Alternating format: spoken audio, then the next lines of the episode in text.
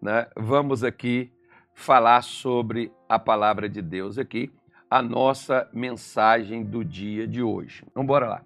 Diz assim, ó, Efésios 6, versículo 16, está escrito assim: Tomando sobretudo o escudo da fé, com o qual podereis apagar todos os dardos inflamados do maligno.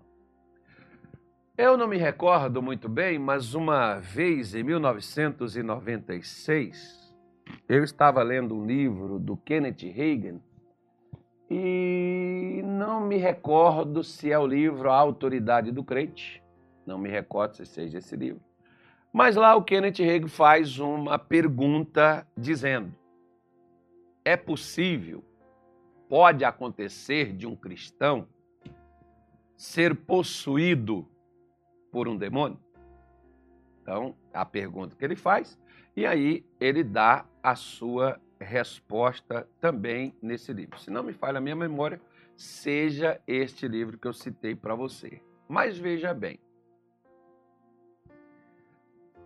um dardo, assim como uma flecha, assim como uma bala, é, o camarada não precisa estar não precisa ser a queima-roupa, né? Um tiro, por exemplo. O sujeito vai dar de longe, vai acertar o alvo. Que ele tiver mirando, tiver uma boa mira, ele vai acertar. Ele não precisa estar lá onde está o alvo ou perto do alvo. A mesma coisa é uma flecha.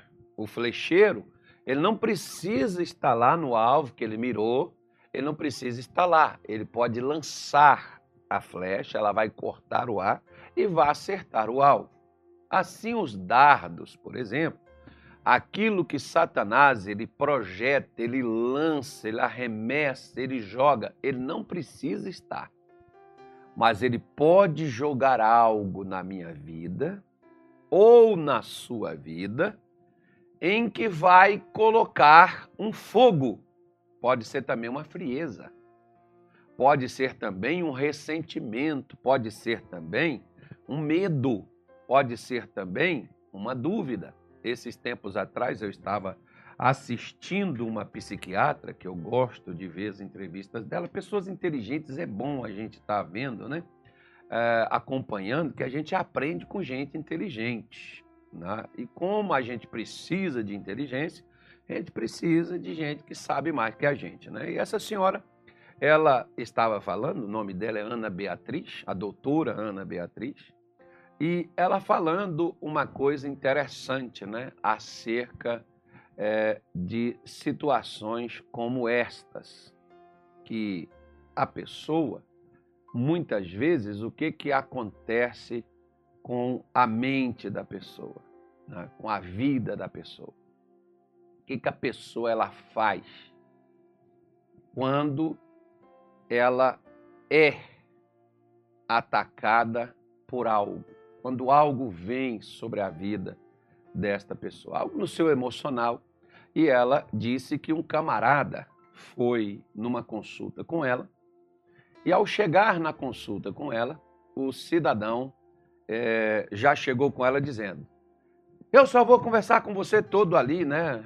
Apavorado, só vou conversar com você se você me disser o que, que aconteceu em dia 1 de maio, acho que de 1900 e quanto, Nilton?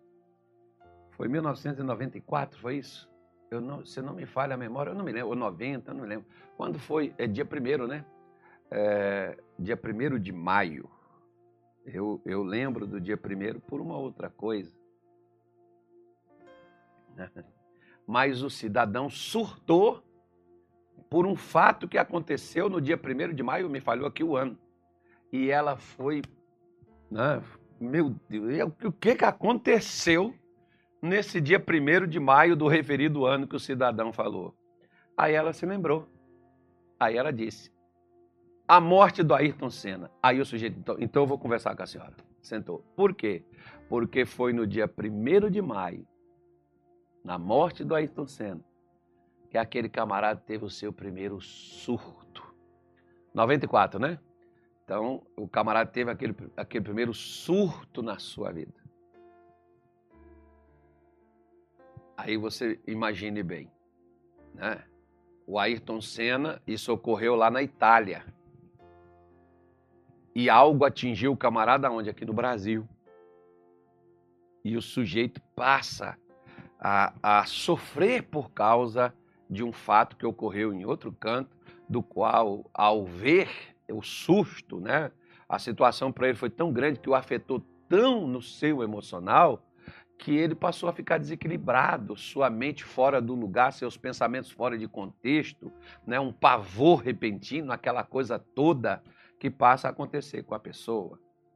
E isso, né? como tem pessoas, ontem no culto, por exemplo, se não me engano, da parte da manhã eu estava falando, que uma, uma, uma pessoa trouxe uma, uma criança, porque é uma criança, uma menina de 11 anos, embora ela já está já, já tá com o corpo de quase uma mulher, né, mas bem desenvolvida, e ela, ela a, mãe, a mãe disse assim: Eu não sei, pastor, a minha filha não tem boleto para pagar, a minha filha não levanta cedo para trabalhar, a minha filha não, não, não, não, só tem escola. Como é que ela está passando por isso? Como é que ela está sentindo essas coisas? E como é que ela. Pois é, o problema nosso é achar né, que criança não fica doente né?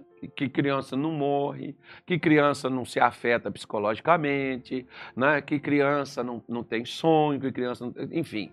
E a menina com 11 anos de, de vida, ela queria desistir da vida, ela queria morrer. Por quê? Porque talvez para você a, a minha dor não doa em você, você tira isso de letra. Mas a sua dor é como eu sempre falo: o sapato aperta no pé de quem está calçado. Cada qual com seu problema, cada qual na sua situação, enfrenta né, e deve enfrentar os seus problemas, que para uns pode não ser nada, mas para outros é uma grande dificuldade. Você não fez nada, como algumas pessoas, por exemplo, você pode ver, né? Que algumas pessoas dizem assim, pastor, o que, que eu fiz para mim estar tá passando por isso? Aí nós vamos fazer uma pergunta na Bíblia. O que Jó fez para passar o que ele passou? E sofreu o que ele sofreu? O que, que ele fez? Bom, se a gente for ver o que ele fez, Deus falou que ele era um homem reto, sincero, íntegro, temente a ele e se desviava do mal. Esse foi o mal dele, né? Foi o mal de Jó. Ser sincero, ser uma pessoa correta, ser uma pessoa que saía das coisas erradas, uma pessoa que fazia o bem. Esse foi o mal dele, se for olhar para essa questão de mal. A questão é que, sendo eu crente e descrente, sendo eu fazendo bem ou não, né? mesmo que eu faça o bem, faça tudo certinho para dar tudo certo, dá errado. Por quê? Porque às vezes Satanás joga. Joga os seus dardos inflamados. Você pode ver, por exemplo, né, que você deitou ontem animadão, preparado, pronto, fez projeto, falou: vou fazer isso, vou levantar amanhã cedo, vou colocar o pé no acelerador, vou correr atrás disso, vou correr atrás daquilo levantar da cama. Por quê? Porque durante a noite Satanás jogou uma série de dúvidas, medos, e durante o dia, durante na hora que você acordou, você começou a lembrar, você começou a olhar, você começou a ver situações, você começou a sentir um desânimo que você não sabe de onde que veio. Você não sabe por que que isso aconteceu. Do nada.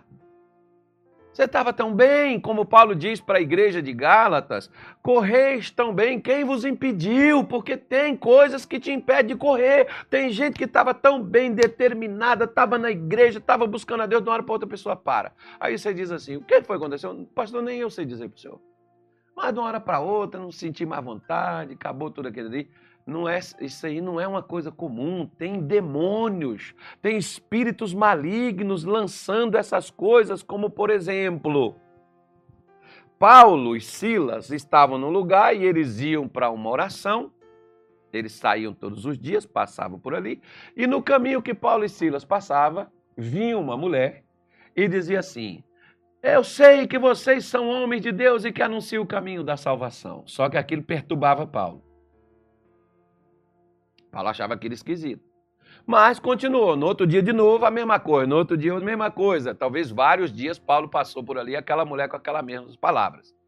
Até Paulo chegar e repreender e o demônio que estava naquela mulher sair da vida dela.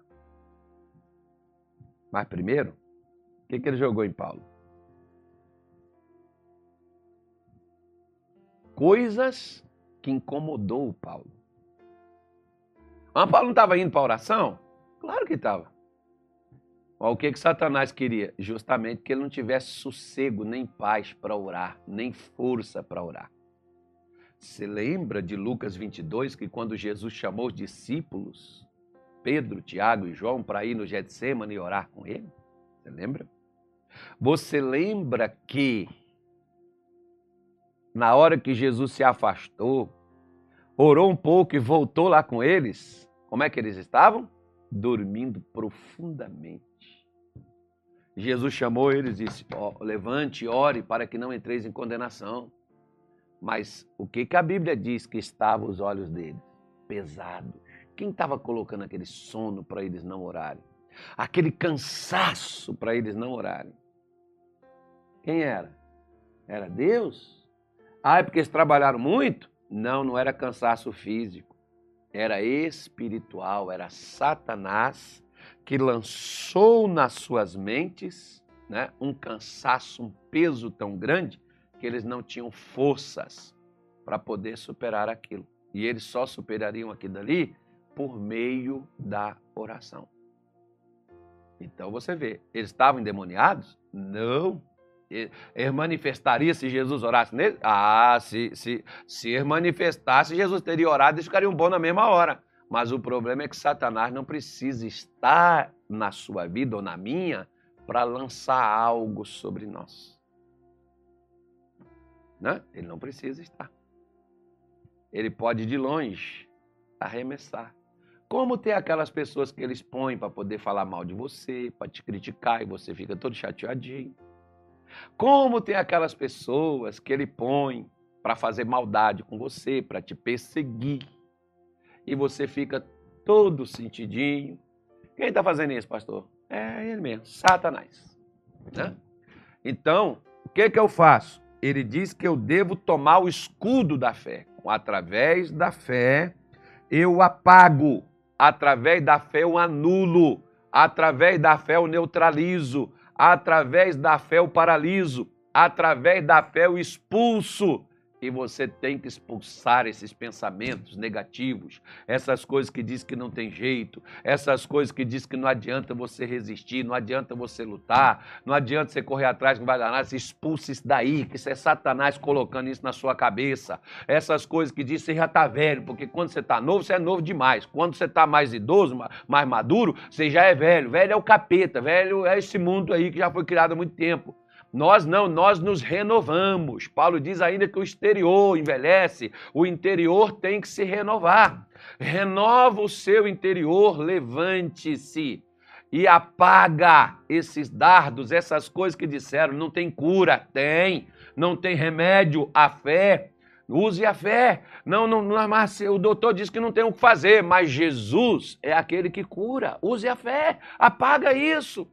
Tira esse medo da sua alma, tira esse medo do seu coração, tira esse medo da sua vida, dos seus pensamentos. Você precisa apagar isso. Se você não apagar, todo fogo começa com uma fagulha, muitas vezes. Um, um cigarro que um camarada joga ali, aceso, vai colocar fogo na floresta. Por quê? Porque não apagou. Uma coisa que começa pequenininha e você não apaga, ela vai crescendo vai crescendo até ganhar uma proporção. Se não for controlada, vai queimar tudo. Né? Então, expulse isso daí. Apaga isso, a maneira de apagar é expulsar. Aquele pai, quando pegou o menino lá em Marcos 9 e levou para os discípulos expulsar o demônio, aquele pai disse assim: ó, esse espírito lança ele no fogo e lança ele na água para o matar. Qual era a intenção daquele espírito de jogar o rapaz na água? Era matar afogado. Era lançar no fogo, era deixar ele morrer queimado, cozinhar ele ali. Né? Era o que aquele espírito fazia. Às vezes, por exemplo, você tem pessoas que estão sendo levadas para a bebedeira, para os vícios. Por quê? Porque o demônio está jogando. Nem todo vício é, mas tem muitos que não conseguem sair porque tem um espírito ali atrás. que lançou sobre, a, sobre aquela pessoa aquela situação da qual a pessoa não consegue sair e se livrar dela. Você tem que apagar isso. A fé é o meio que neutraliza estas coisas.